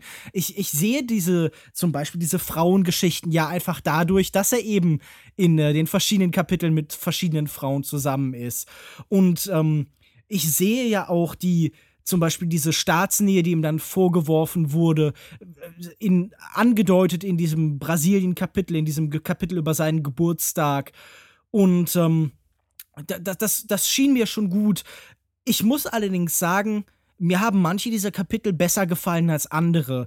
Ähm, der Prolog und der Epilog waren für mich am stärksten und dieses erste Kapitel beim Penn-Kongress, das schien mir doch am, am stärksten verdichtet zu sein. Und ich mochte im Kontrast dazu äh, die Kapitel 3 bis 4 ein, ein bisschen weniger. Sie waren immer noch gut, aber sie waren nicht mehr äh, sehr gut, sondern sie schienen mir dann stellenweise doch ein bisschen ähm, sich zu sehr im, wie soll man das nennen, im Trivialen zu verlieren und im, ja. im Dschungel umherzulaufen und Für so. mich gerade die, diese, gut, diese Sequenz, äh, als wir das erste Mal nach Brasilien gehen, da mit dieser etwas kruden, äh, weiß ich nicht, den, den kruden Empfang durch den Bürgermeister in irgendeinem so brasilianischen Dorf. Ich weiß nicht, war das Brasilien? Ich glaube ja, ne? Ähm, äh, wo dann so ein ganz komischer Empfang stattfindet, der irgendwie also ich muss sagen, dass der Film da so seine Längen hatte, auch für mich so ein wenig, aber er kam dann äh, gegen Ende hin wieder zurück. Hm. Also ich muss sagen, da fällt natürlich eine meiner Lieblingszeilen dieses Films, nämlich äh, wenn wir ja. abwarten, vielleicht vergessen wir sie, vergessen sie uns dann oder vielleicht verschwinden wir dann. Mhm. Oder ich, ich weiß es nicht mehr genau, wie die Formulierung war. Aber ähm, dieser, dieser Wunsch, sich einfach aufzulösen, dieser Wunsch, keine Funktion mehr einnehmen zu müssen, die da äh, ja zutage tritt, die fand ich äh, eine sehr zentrale und die fand ich auch in der expliziten Art, in der sie da geäußert wurden, nie aufdringlich, mhm. sondern das schien mir wie ein Satz, den eben dieser, dieser Gefühlsmensch äh, also der, der in seinem Werk ja immer ist, also das sind unheimlich mitreißende, emotionale Geschichten, finde ich. Also selbst wenn er historische Ereignisse beschreibt, ist da so, eine, so ein Energiestrom, der eben immer nach vorne zieht. Und das schien mir eben so aus ihm herauszukommen. Ich, ich muss sagen, dass, dass die, das, was ich an dem Film am höchsten anrechne, ist, dass er diese, diesen Pathos, der in dem, was er tat, in dem, was er schreibt, mitschwingt, dass der Film das nicht versucht zu überbieten. Mhm. Also, das ist ja eine der bekanntesten Selbstmordnotizen, die es gibt. Ähm, und die hat auch, also das ist ja auch ein, ein beeindruckendes Stück Schrift und das, da ist so viel Schmerz und so viel Sehnsucht drin. Und dass der Film das eben nicht versucht, mit anschwellender Musik in einem großen Moment zu inszenieren, das ist wahrscheinlich die zentrale Errungenschaft dieses Films. Ja. Und das ist, warum der Film glückt, dass er sich nie dem plumpen Pathos hingibt, sondern mhm. ähm, immer bei dem Nüchtern bleibt und dann in dem, was passiert, eben sich die Kraft entfaltet. Der Film ist einfach in seiner Subtilität wunderbar selbstbewusst und genau diese Selbst, äh, dieses Selbstbewusstsein braucht es dann auch, um trotzdem in subtilen Momenten viel zu erzählen. Und das gelingt im Film wunderbar. Und ich glaube auch, äh, dass diese Struktur der Momentaufnahmen und ein, bisschen, wenn man ein bisschen weggeht von dem Fokus auf nur den Charakter und die Person Stefan Zweig, dass das eben auch viele Türen öffnet, wie du auch am Anfang angesprochen hast, um über diese Geschichte auch noch einen Bezug zur Gegenwart herzustellen und über andere andere äh, Thematiken wie zum Beispiel Flüchtlinge zu erzählen. Ja, also diese, diese Verbindung wird nie explizit hergestellt, aber es muss es auch nicht. Das ist ja, das ist ja das Schöne an so guten Filmen, dass die diese mhm. Verbindung einfach von sich aus herstellen, indem der Zuschauer über diese Thematik nachdenkt. Wenn wir also einen Stefan Zweig im Exil sehen, in einem wunderschönen Land, das ihn wunderbar empfängt, in dem er wundervoll leben, lebt, aber doch nicht nie wirklich ankommt und zu Hause ist und erfüllt leben kann, dann zeigt uns das auch, auf die heutige Flüchtlingsdebatte übertragen, dass wir natürlich das Problem an der Wurzel packen müssen. Und natürlich müssen wir Flüchtlinge aufnehmen und denen Schutz bieten und, und ein wunderbar und, und die Möglichkeit geben, ein wundervolles Leben zu führen. Aber eigentlich zeigt uns, zeigen uns solche Filme wie dieser, dass wir vor allen Dingen auch daran mitwirken müssen, diese, diese, den Grund der Flucht zu bekämpfen, ja, und dieses Heimatland der Menschen ähm, ja, dazu beizutragen, dass sie dort wieder leben können. Mhm. Und Aber und das Gute an diesem Film ist, dass er das eben nicht ausspricht. Das würde ja auch eben genau Stefans Zweig Mentalität widersprechen, sondern dass es sich eben, wie schon angedeutet oder wie schon sogar eigentlich explizit gesagt von mir, genau eben äh, Stefan Zweigs Haltung zu eigen macht und das eben so in den Leerstellen mitschwingen lässt. Auch die Frage nach Verantwortung, nach der Frage, wie wir Partei ergreifen müssen. Mhm. Bevor wir zum Fazit kommen, möchte ich, glaube ich, noch eine Sache kurz ansprechen oder äh, zwei kurze Sachen. Zum einen ähm, war, hatte ich eigentlich vorher überhaupt keine Lust auf diesen Film, weil der Trailer so schrecklich war. Also der Trailer sah wirklich genau nach diesem Senioren, Zielgruppen, Deutschunterricht, bedeutungsschwangerem Historienfilm an, den das deutsche Kino eben so häufig produziert. Und ähm, das ist für mich wirklich eines der besten Argumente dafür, dass man Trailer einfach gar nicht beachten sollte. Die können nicht vermitteln, was in einem Film in der Form visuell, im Zusammenschnitt der Bilder eben erzählt wird. Also der Trailer zu diesem Film sollte niemanden abschrecken, der ist ein wirkliches Desaster. Und äh, zweitens, die Folgen dieses Trailers oder dieser Marketingkampagne oder vielleicht auch halt äh, der Art Film, die hier oder wie sie repräsentiert wird, ähm, führt ja leider dazu, äh, dass das, also mein Publikum im Arthouse-Kino in Heidelberg mhm. hatte einen Altersdurchschnitt von, äh, sagen wir es mal so, ich habe das Gefühl, die meisten von den Leuten haben Stefan Zweig noch persönlich getroffen und haben wahrscheinlich irgendwie sich, äh, wollten ihre Erinnerungen an ihn wieder auffrischen. Ja, Dito. Das finde ich extrem schade. Also, das ist wirklich äh, eine mittelschwere Katastrophe, dass so ein toller Film eben kein, kein Publikum abseits äh, der, der Seniorenheime der Nation findet. Ja, ging mir auch leider ganz genauso. Ich bin zum ersten Mal war ich hier in Hannover im Hochhaus Lichtspiele, heißt es hier, in so einer Kuppel. Ich weiß gar nicht, wie das, wie das Hochhaus heißt. Ich glaube, das ist bekannt. Ich weiß nicht. Ich bin neu hier, neu Hannoverano, neu Hannoveraner. Ähm, aber man, man, merkt, dass du neu ja, bist. Man fährt da mit dem Aufzug hoch, kann auch die Treppen nehmen, aber die meisten Senioren haben das vermieden. man kann auch den Treppenlift nehmen, habe ich gehört. Nee, nee, den gibt's da nicht. Ähm, Das kommt nächstes Jahr. Das wird alles Dafür macht das Kino wahrscheinlich zu wenig Umsatz. Ich würde sagen, wir kommen zum Fazit. Ähm, ich beginne einfach mal. Für mich war das ein, ein sehr wundervoller Film. Der Film hatte ganz kleine Längen hier und da, aber ähm, kommt immer wieder gut zurück. Es ist ein Film, ähm, wie ich mir eine Biografie über einen der zu seiner Zeit weltbekanntesten, eigentlich nach Thomas Mann, der in der Welt mitbekannteste Autor aus dem deutschsprachigen Raum eine Biografie über so eine Person vorstell, vorstelle, dass sie in Momentaufnahmen erzählt wird, dass ein komplexer Charakter mit all seinen Stärken, Schwächen, Gegensätzlichkeiten, äh, mit seiner Liebe und Angst und, und seinem inneren Leid, aber auch seiner Freude äh, so komplex inszeniert wird und dargestellt wird in der wundervollen schauspielerischen Darbietung auch, mh, dass der Film selbstbewusst ist in seinem Handwerk, die Kamera extrem clever und ruhig und überlegt einsetzt, ähm, visuell stimuliert und emotional abholt und auch noch ähm, thematischen wundervollen Bezug herstellt. Also mich hat dieser Film wirklich sehr begeistert, obwohl ich auch vorher jetzt nicht besonders enthusiastisch in den Film gegangen bin und ich möchte dem wirklich auch jeden ans Herz legen und gebe deswegen auch, wo wir gerade heute schon in, äh, bei den Extremen sind, fünf von fünf möglichen Sternen mir hat dieser Film auch wirklich sehr, sehr gut gefallen. Ich finde, er ist erstaunlich bildgewaltig für so eine Filmbiografie.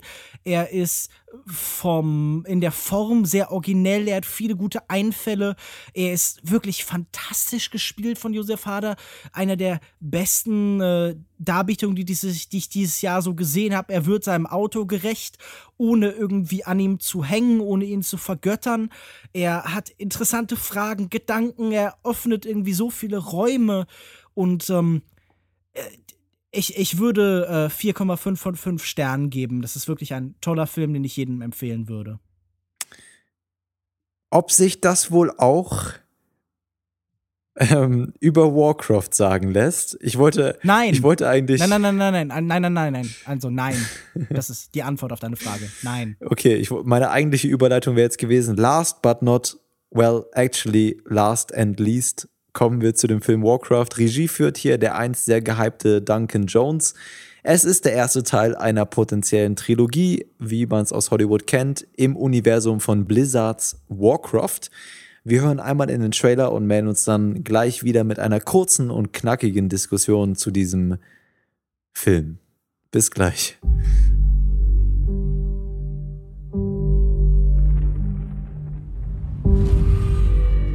Jahrelang herrschte in unserer Welt Frieden. Aber etwas kommt auf uns zu. Ich kann es fühlen. Dunkle Mächte brechen über uns herein. Rückzug! Spürt diese Bestien auf, was auch immer sie sein mögen. Unsere Welt stirbt. Es gibt kein Zurück mehr. Wenn unser Volk überleben soll, müssen wir hier eine neue Heimat finden. Was auch geschehen mag. Was auch geschehen mag. Wenn wir kein Bündnis schließen, wird unsere Welt untergehen. Das muss nicht passieren. Es gibt einen, der uns vielleicht zur Seite steht. Für Orks gibt es kein anderes Leben. Okay, als letztes kommen wir zu der äh, Videospielverfilmung Warcraft. Die Drohung äh, im Titel The Beginning gibt es natürlich auch noch. Sie droht viele Fortsetzungen an. Ähm, auf jeden Fall ist dieser Film von, bei der Kritik nicht sonderlich gut angekommen, sondern ist äh, weitestgehend überall zerrissen worden. Und dagegen hat sich sehr schnell Widerstand geregt.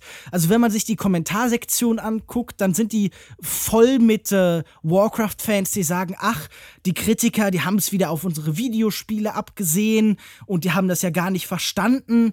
Und ähm, die meisten Vorwürfe werden dann halt irgendwie relativ zornig ignoriert. Dieser Film sähe ja eigentlich gar nicht so schlecht aus und wäre ja gar nicht so konfus. Und überall im Internet tauchen jetzt Texte auf. Ähm, Warcraft, eine Verteidigung aus der Sicht eines Gamers. Es gibt zum Beispiel einen Text bei äh, rogerebert.com, den man auch vielleicht verlinken könnte, der ganz interessant ist. Und auf jeden Fall ist so eine Grundprämisse, die vielfach ausgesprochen wurde, ist es denn nicht eigentlich notwendig, Fan zu sein dieses Films, um genießen zu können? Kann man als Nicht-Fan, als Nicht-Kenner der Materie, der Vorlage eine Adaption wirklich gerecht beurteilen?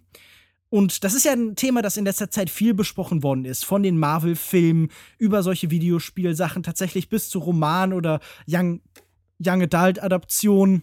Und mich würde interessieren, was meint ihr denn dazu? Sollte jeder Film für jeden funktionieren oder darf ein Film diese Grundvoraussetzungen haben, dass man die Ursprünge kennen muss? Und würdet ihr sagen, dass bei Warcraft irgendwas dadurch gewonnen ist, dass man tatsächlich sich in dieser Welt von Warcraft, in diesem ganzen Lore auskennt? Also ein Film muss in meinen Augen auf jeden Fall eigenständig funktionieren und darf nicht komplett auf Vorkenntnisse beruhen oder also zum Beispiel Warcraft funktioniert auf jeden Fall in meinen Augen überhaupt nicht für Leute, die das Spiel nicht kennen oder kein Fan davon sind. Und so ging es mir halt auch. Ich habe Warcraft 3 auf jeden Fall gespielt früher, sogar sehr viel. World of Warcraft nicht. Aber mit dem Film konnte ich leider überhaupt nichts anfangen. Also ich bin da reingegangen ohne große Erwartungen, einfach so ein bisschen Popcorn-Kino und was ich bekommen habe, war halt leider nichts oder besser gesagt der die schlechteste Filmerfahrung dieses ganzen Jahres und das bei Filmen wie Gods of Egypt, Victor Frankenstein, ganz zu schweigen von irgendwelchen Comic-Verfilmungen, weil die sind wirklich der reinste Segen gegen diesen Film. Ich habe mich so verloren gefühlt. Man bekommt von Anfang an Figuren vor die Füße geschmissen, die nicht erklärt werden. Figuren, die ja eigentlich gar nicht Figuren, die kann man gar nicht Figuren nennen, weil das sind irgendwie nur hölzerne Attrappen in dieser komplett unhomogenen Welt. Ich weiß nicht, wann ich das letzte Mal so wenig investiert war in Figuren. Und die ganze Geschichte des Films ist so unfassbar öde und langweilig. Es ist ein Abgrasen uninteressanter Schauplätze. Und was dem Ganzen dann halt den Rest gibt, ist diese Videospielästhetik. Mhm. Ich würde dir, glaube ich, widersprechen, äh, wenn du sagst, dass ein Film für jeden versuchen muss zu funktionieren. Also ich glaube, das ist völlig in Ordnung, wenn ein Film sagt, ich versuche eine bestimmte Gruppe anzusprechen oder also wenn ein Film nicht versucht für jeden zu funktionieren, aber ich glaube im Umkehrschluss, dass auch in diesem Fall ein guter Film trotzdem für jeden funktioniert. Also, dass ein guter Film eben, selbst wenn er eine bestimmte Zielgruppe ansprechen möchte oder ein bestimmtes Thema behandeln möchte, trotzdem noch universell gut funktioniert, wenn es ein guter Film ist, mit, mit Charakteren, Story, Inhalten, Ästhetik. Und ich würde zustimmen, dass dieser Film wahrscheinlich gerade für Leute, die sich nicht in diesem Universum auskennen, extrem langweilig ist. Selbst für Leute wie mich, die sich so einigermaßen damit auskennen. Ich habe mal ein Jahr World of Warcraft gespielt und habe tatsächlich sehr nostalgische Erinnerungen an diese Zeit der unbeschwerten äh, Zockerei. Mm. Und ich konnte mich dann halt an so einigen Sachen erfreuen, wie wenn dann auf einmal gesagt wird, ach, wir gehen jetzt nach Kara okay, dann gehen wir, cool, da war ich doch 10.000 Mal drin in der, in der, in der, in dem Raid, in dem 5er Raid, nee, 10er Raid? Ist es ein 10er Raid, ein 5 Ich weiß gar nicht so genau. Nee, ein 10er Raid müsste es sein, ne? Ja, ich glaube ja. Ähm, wie dem auch sei, äh, da, da sieht man dann, das ist, findet man dann im Moment ganz cool, wenn dann diese, dieses Treppengewinde in Kara inszeniert wird und diese Bücherei und so. Äh, aber ins, insgesamt ist es doch ein sehr, sehr 0815 Film. Ich, ich war jetzt nicht ganz so ähm, empört über den Film wie du, Lukas Markert, weil ich jetzt auch nicht überhaupt keine hohen Erwartungen hatte. Für mich war es halt einfach ein ganz langweiliger, stupider 0815 Fantasy-Film, der eben in World of Warcraft spielt und so ganz stumpf so einige Fan-Momente abgrast. Und das fand ich nicht besonders inspirierend oder so. Aber ich, man, kon man konnte sich einigermaßen ansehen, fand ich. Also ich muss sagen, ich glaube, äh, nicht jeder Film muss für jeden gemacht sein, aber in einem guten Film erkennt man halt immer was Universelles. Und gerade so Fantasy-Geschichten haben in, irgendwie in Anlehnung an so diese Campbellsche Heldenreise ja immer was, das eigentlich ein Grundgefühl in jedem anspricht. Nur äh, dieser Film ist halt wirklich von vorne bis hinten ein absolutes unerträgliches Desaster. Ähm, ich würde ganz kurz versuchen, die Geschichte zu umreißen. Es geht eben darum, ähm, die Orks unter Durotan verlassen ihre Heimatwelt, äh, Drenor, die eben durch den bösen Guldan, der ist eindeutig böse, er hat glühende Augen und saugt Lebewesen die Seelen aus. Äh, trotzdem folgen diese Orks ihm irgendwie, das wird nicht unbedingt gut erklärt. Äh, auf jeden Fall zieht es sie in die Welt der Menschen, und äh, dadurch entsteht eben dann ein Konflikt zwischen eben das Königreich unter äh, Führung von Anduin Lothar und eben diesen marodierenden Stämmen, die eben aus einem Portal in das Land strömen. Dazwischen äh, geraten Figuren wie zum Beispiel eben die Halb-Ork, äh, halb ähm, nicht Mensch, sondern ich glaube, sie ist irgendwie halb äh, Fee, Fee oder irgendwie sowas. Äh, Garona. Nee, halb Ork, halb Mensch, glaube ich. Ne? Nee, nee, nee, sie ist, glaube ich, diese, diese blauen Wesen am Anfang, wie heißen die nochmal? Drenai oder so? Drenai. Drenai. Äh, genau, auf jeden Fall ist genau. sie halb äh, Ork, halb Drenai. Und ähm, mhm. die, die, gerät eben zwischen die Fronten und es gibt eben so verschiedene Figuren, die sich als äh, ja ähm, unsicher verhalten. Durotan, der Häuptling der, der Frostwölfe, plant auch so eine Art äh, Widerstand gegen den eindeutig bösen Guldan. Nun ja, sei es drum, es ist alles vollkommen gleichgültig. Nicht eine dieser Figuren ist irgendwie interessant, hat auch nur einen Hauch von Charakter oder Menschlichkeit. Und ähm, dieser Film sieht unfassbar hässlich aus. Am, am stärksten und am unangenehmsten ist, glaube ich, immer der Kontrast zwischen diesen Greenscreen-Hintergründen und den Figuren. Das sieht wirklich aus ja, wie so ein CD-ROM-Adventure aus den 90ern äh, als, als man so gerade gemerkt hat, dass es sowas wie Greenscreens gibt, wo man dann Kulissen aufbauen kann. Ähm, das war schon bei Avatar irritierend, aber hier, wenn es so extrem auch aneinander geschnitten wird, sieht das einfach so also komisch aus. es ist wirklich eine Katastrophe. Die ganzen äh, Kulissen und Extras, also all diese Kostüme sehen aus wie so wirklich ein drittklassiger Kostümverleih. Also jedes Cosplay ist überzeugender. Ähm, es gibt so einen Thronraum, in dem so goldene Löwen stehen, die aussehen, als wären sie so aus Pappmaché und dann mit so Goldfarbe besprüht. All diese äh, Spezialeffekte, die da stehen, sehen wirklich vollkommen gewichtslos und lächerlich aus all diese Menschen spielen schrecklich. Äh, allen voran zum einen äh, Paula Patton als Corona, die halt, also zum einen sieht sie aus, als hätte man sie grün angesprüht und ihr falsche Zähne gegeben, beziehungsweise sie sieht nicht so aus, das ist so. Also das ist wirklich, jeder YouTuber kann das besser. Und zum anderen äh, Ben Foster als Mediv, der, ich mag Ben Foster als Schauspieler sehr, aber was er hier abzieht, ist wirklich vollkommen lächerlich. Ich hatte das Gefühl, ähm, ich, ich sehe am ehesten Aaron Paul beziehungsweise äh, Jesse Pinkman aus Breaking Bad dabei zu, wie sie sich an Halloween als Magier verkleidet. Hm. Allerdings muss ich zumindest sagen, dass der Kern aus Vikings einigermaßen erträglich war in der Hauptrolle. Oder? Ist das nicht Ragnarök aus, aus Vikings der Äh, Serie? ja, genau. Ich, ich finde er, was heißt erträglich? Er macht sich nicht vollkommen lächerlich, wie Hm. die meisten anderen Figuren. Ja. Also ich meine, klar, die Story, Charaktere, darüber müssen wir nicht reden. Äh, CGI. Diese ganze Geschichte ist halt auch so unbefriedigend und halbfertig, weil man jetzt schon merkt, wie sie eben Fortsetzung aufbauen. Das Ganze ist halt ein, quasi ein Prequel. Ohne Wie gesagt, also ich, glaube, wir müssen da nicht lange drüber reden, das ist halt einfach nichts. Aber was eben, das was für mich der interessante Aspekt an dem Film ist, ist eben die Welt, die aufgebaut wird. Und ich glaube, selbst da versagt Duncan Jones. Also ähm, ich habe zwar gerade gesagt, klar, das ist irgendwie cool, ist wie Fast Food, jetzt mal Kara in einem Film zu sehen oder so oder was auch immer oder ja, oder dass Stormwind jemand in oder ein so. Schaf verwandelt wird. Haha, wie der Zauberspruch. Ja, aber ich, es ist doch gerade diese wunderbare Möglichkeit, eben eine andere Perspektive zu wählen mit einer Kamera, ja. Anstatt eben, ich glaube, irgendwie so eine der ersten Schnitte oder so in dem Film ist, auf einmal sehen wir diese riesige Kulisse von Stormwind, grandios, episch, äh, mit CGI alles gerendert, da diese gesamte Stadt in ihrer vollen Pracht und es wird eingeblendet Stormwind.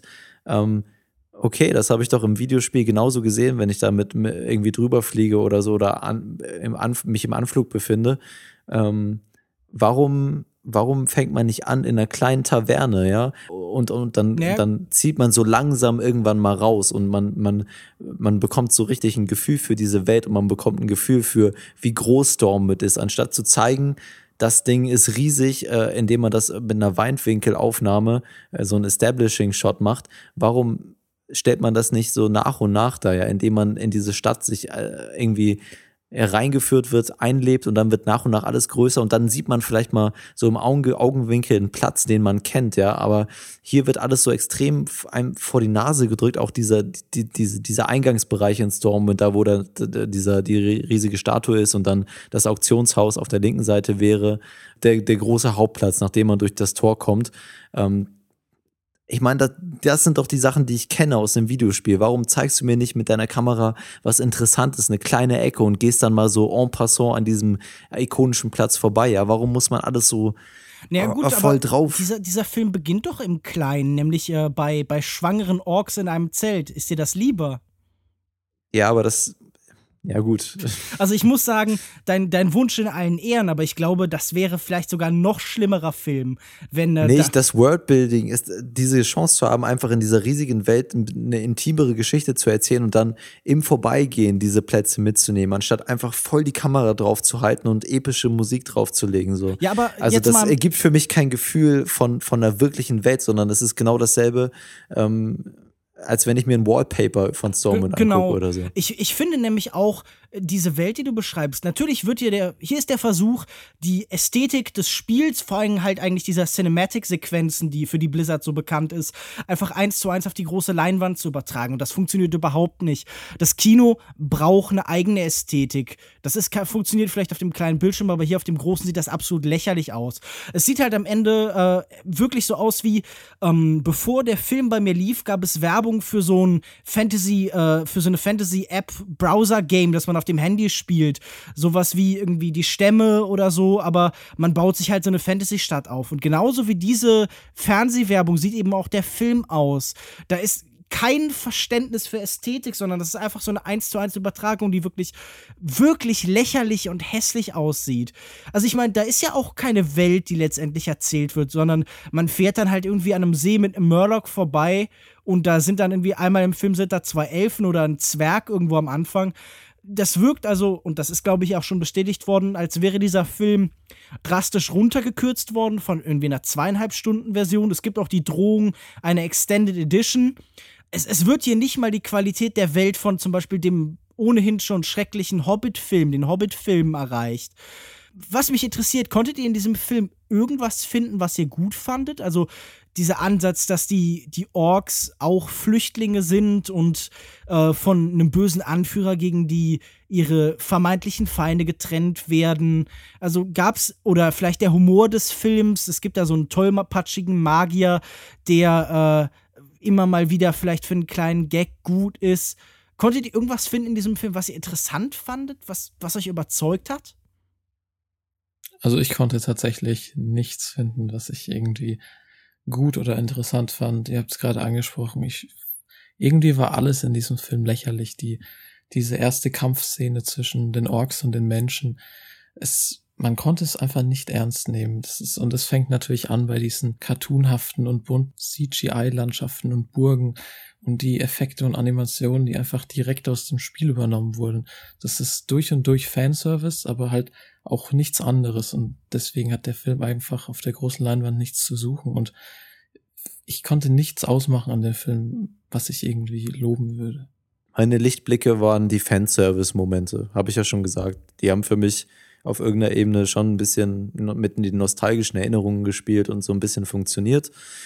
Ähm, ansonsten, wie gesagt, den Ragnarök fand ich noch ganz okay als Darsteller und ich muss sagen, dass das mir das CGI in manchen Momenten dann auch äh, doch imponiert hat. Also, also in vielen Momenten nicht. Da fand ich es auch extrem hässlich und künstlich und gerade im Gegenschnitt zu realen Aufnahmen oder gerade auch mit der, wie hieß die Figur? die halb Mensch, äh, ja, halb Corona. Halt, dass die halt auch, naja, egal, es gab ja auch noch mehrere Menschen in dem Film. Immer wenn die zusammengeschnitten werden, werden sie das komisch aus. Aber an sich, ähm, so die Gesichtsanimationen von den Orks in manchen Momenten, die waren halt schon gut. Also fand ich okay. Ich glaube, es gibt so eine Szene, wo man so, wo man so Backlight auf den großen Ork hier hat und man sieht so die Haare auf seinen Schultern und so. Ähm, das war schön detailliert. Also es gab so einige Highlight-Momente, wo ich auch wieder mir ein Wallpaper, na gut, würde ich mir jetzt nicht auf meinen als Hintergrund machen, weil ich nicht so ein scheiß Nerd bin. Aber, aber, aber kurze Frage, wo wir bei den scheiß Nerds sind. Was ist denn dran an der Reaktion der Fans? Das wollte ich ja am Anfang vielleicht auch so ein bisschen ergründen. Wenn ich hier gerade auf die Wikipedia-Seite des Films gucke, dann sehe ich hier einen extra Abschnitt äh, Reaktion der Fans, wo dann steht, ja, aber die Fans fanden alles super. Äh, da steht dann auch zum Beispiel, zusätzlich berichteten die meisten Kinogänger auf MMO Champion, ein Online-Portal und Forum rund um World of Warcraft und andere Spiele von Blizzard, sowie auf dem offiziellen World of Warcraft Forum ihre Kinoerfahrung als stark positiv. Was ist denn in diesem Anliegen der Fans? Ist das eine Qualität dieses Films, dass die Fans ihn stellenweise sehr begeistert aufnehmen? Ist das jemals ein Qualitätsmerkmal für irgendwas? Na, er sagt irgendwie schon was. Also der Film hat ja auch bei IMDb eine ganz ordentliche Wertung, glaube ich. Ähm, ich weiß, IMDb und so, es ist hier ein heikles Thema, aber das zeigt ja einfach, dass eine Masse an Leuten dem Film was abgewinnen konnte. Und ich habe jetzt gerade selber noch mal so versucht zu überlegen, was es denn genau sein könnte neben Fanservice. Ja gut, also ich meine, meine Erkenntnis daraus ist vor allen Dingen, Videospiel-Communities haben scheinbar einen wirklich furchtbaren Filmgeschmack und geben sich mit dem letzten Scheiß zufrieden, solange da halt irgendwie zwei Namen und Gesichter drin sind, die sie wiedererkennen. Ja, ich, ich, ich ja. mir kommt jetzt auch kein guter Grund, warum man den Film so, so wundervoll finden könnte. Äh, komisch. Mhm. Ich, ich würde nur sagen, dass der Film jetzt auch nicht für mich nicht das Schlechteste, was ich jemals im Kino gesehen habe. Ich fand, das war eine 0815-Story, aber mhm. Ne, also, also für mich ist es sicherlich eine der schlechtesten Sachen, die ich in diesem Jahr bis jetzt gesehen habe. Und er war nicht mal auf eine unterhaltsame Art und Weise schlecht, sondern er war auf die maximal sichere, belanglose 0815 Art schlecht. Ein Film, der sich unfassbar ernst nimmt für seine Lächerlichkeit. Gut, okay, dann einmal kurz Sternewertungen durchgehen. Ja, ich kann zu Warcraft eigentlich auch gar nichts mehr sagen, weil mein Unterbewusstsein hat einen ziemlich guten Job gemacht und dieses Trauma weitestgehend verdrängt. Und mir tut's eigentlich nur leid, irgendwie für Duncan Jones, der jetzt von diesem Monstrum Hollywood auch gefressen wurde und vorher eine recht eigene und interessante Stimme hatte in seinen Science-Fiction-Filmen.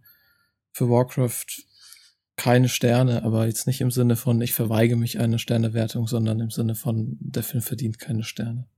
Ja, ich, ich würde mich deiner Sorge anschließen. Ich bin kein Riesenfan von Duncan Jones, aber wirklich so komplett von dieser Maschinerie Hollywood gefressen zu werden, das hat er nun wirklich nicht verdient.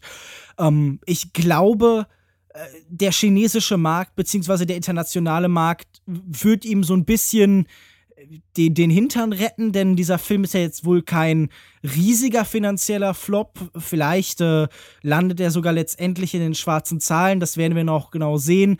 Äh, für mich landet er tief in den, äh, in den roten Zahlen.